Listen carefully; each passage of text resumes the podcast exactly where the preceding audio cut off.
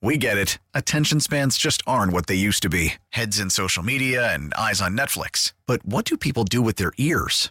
Well, for one, they're listening to audio. Americans spend 4.4 hours with audio every day. Oh, and you want the proof? Well, you just sat through this ad that's now approaching 30 seconds. What could you say to a potential customer in 30 seconds? Let Odyssey put together a media plan tailor made for your unique marketing needs. Advertise with Odyssey. Visit ads.odyssey.com.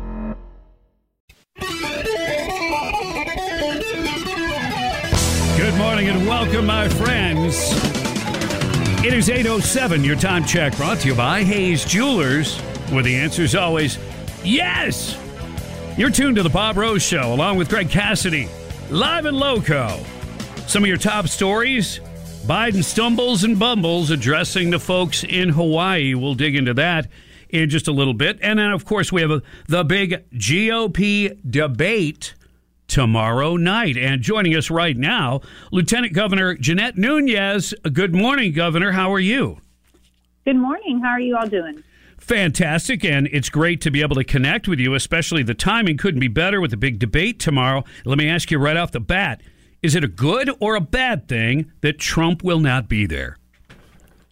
Well, we think that all candidates should participate in this debate. We think the American people deserve that. Voters that are tuning in that want to hear your vision for the future of this country. Um, no matter who you are, I think you should debate. You should stand there and defend your record and talk about what you want to do. But regardless of who's on the stage, what you're going to get from Ron DeSantis is someone that's a strong leader, someone that has a proven track record of putting people first, someone that has tremendous accomplishments but not only looking backwards to what we've been able to do here in the state of Florida to make sure that we uh, get our ch- our children properly educated and not indoctrinated, making sure that we bring tax relief to Floridians, making sure that we protect and support our men and women in law enforcement. All of that is great, and I know he's going to talk about our record of achievement, but also his plan, his forward-thinking vision for this country, putting an end to the struggling economy at the hands of the disastrous Biden administration fighting for our middle class, unleashing American energy independence, making sure that we secure our border, restoring our military, bringing prominence back to the United States uh, on the international scene.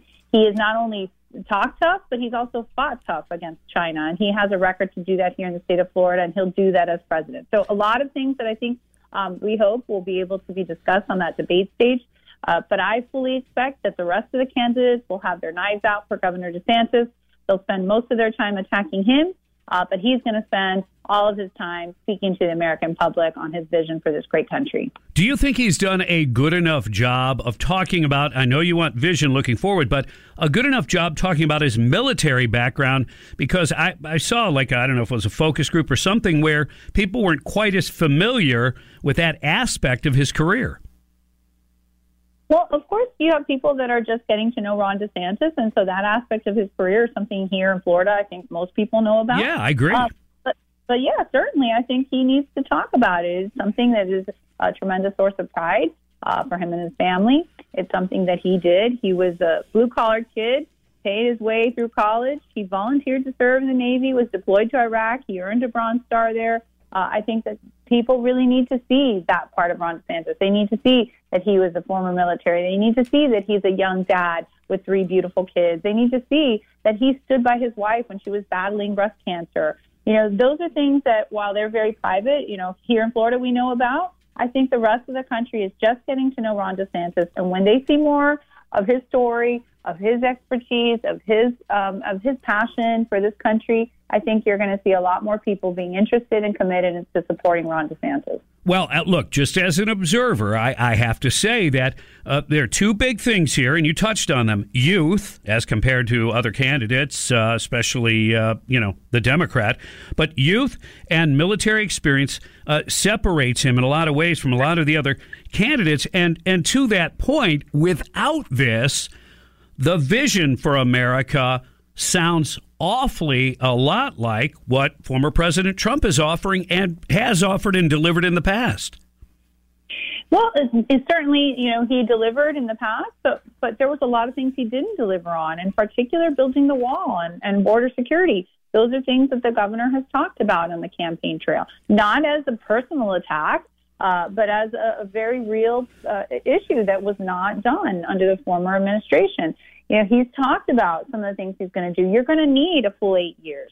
Uh, you're going to need someone with the vigor and the energy to be able to keep pace. Our, you know, our enemies are just sitting there and, and they are waiting. They're biding their time. And no matter uh, what happens here, I think it's critical.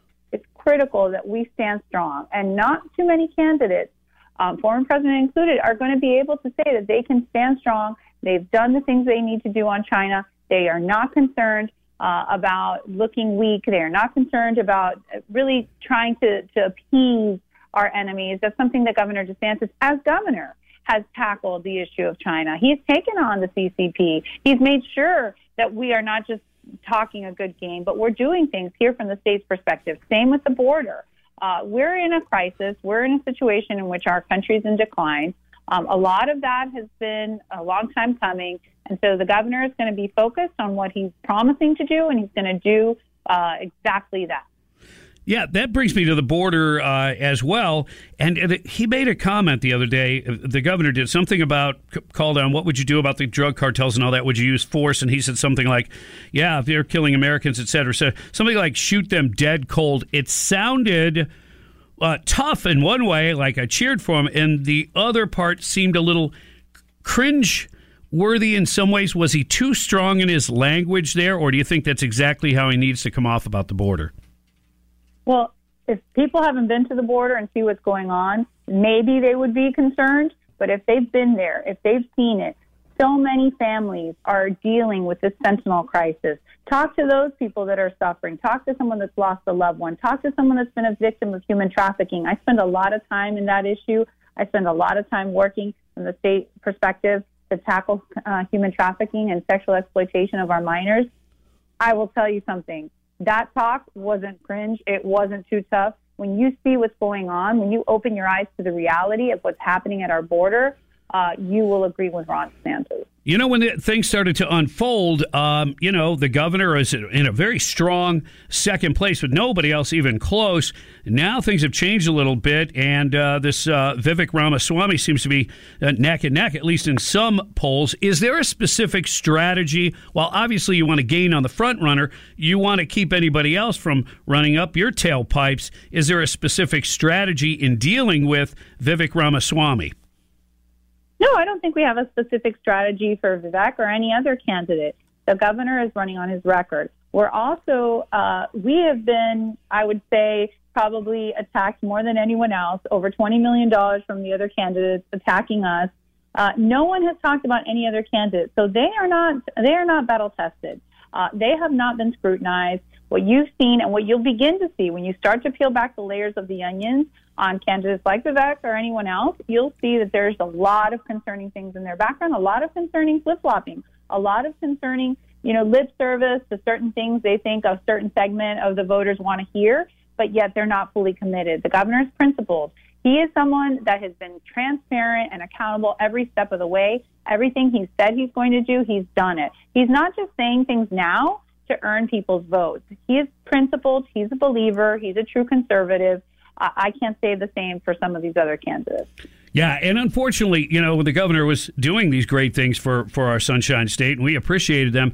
You know, the media would just twist these things. And, well, I mean, a great example of that is the Don't Say Gay bill. I mean, they had to go out of their way to exaggerate and basically lie about that whole thing. Is there a way the governor's going to be able to sort of defend that to a national audience and still be able to be on the offensive? Absolutely. Well, we're used. To, you said it. We're used to the dishonest media taking shots, spinning fake narratives, misconstruing things, and, and outright lying, blatant lies that, that the media has done over the course of the last five years. And that issue, uh, the parents' rights in education, once he talks about what we've done in Florida, I will tell you the vast majority of Americans are in support of it. Vast majority of independents and even the majority of Democrats Sane Democrats don't want to see their children indoctrinated. They believe that parents need to have a voice, which is why you've seen so many school board members across the state of Florida uh, that we've supported, that we've endorsed, have taken this issue on. And it's because the radical LGBTQ agenda, that is one of the most dangerous, most damaging ideologies for our young children. It has no place in schools, and we're going to fight tooth and nail to make sure bring that to the rest of the country. Well, and on that note, we appreciate Lieutenant Governor Jeanette Nunez sharing some time with us on the radio. We sincerely appreciate it, and we hope to talk to you again soon.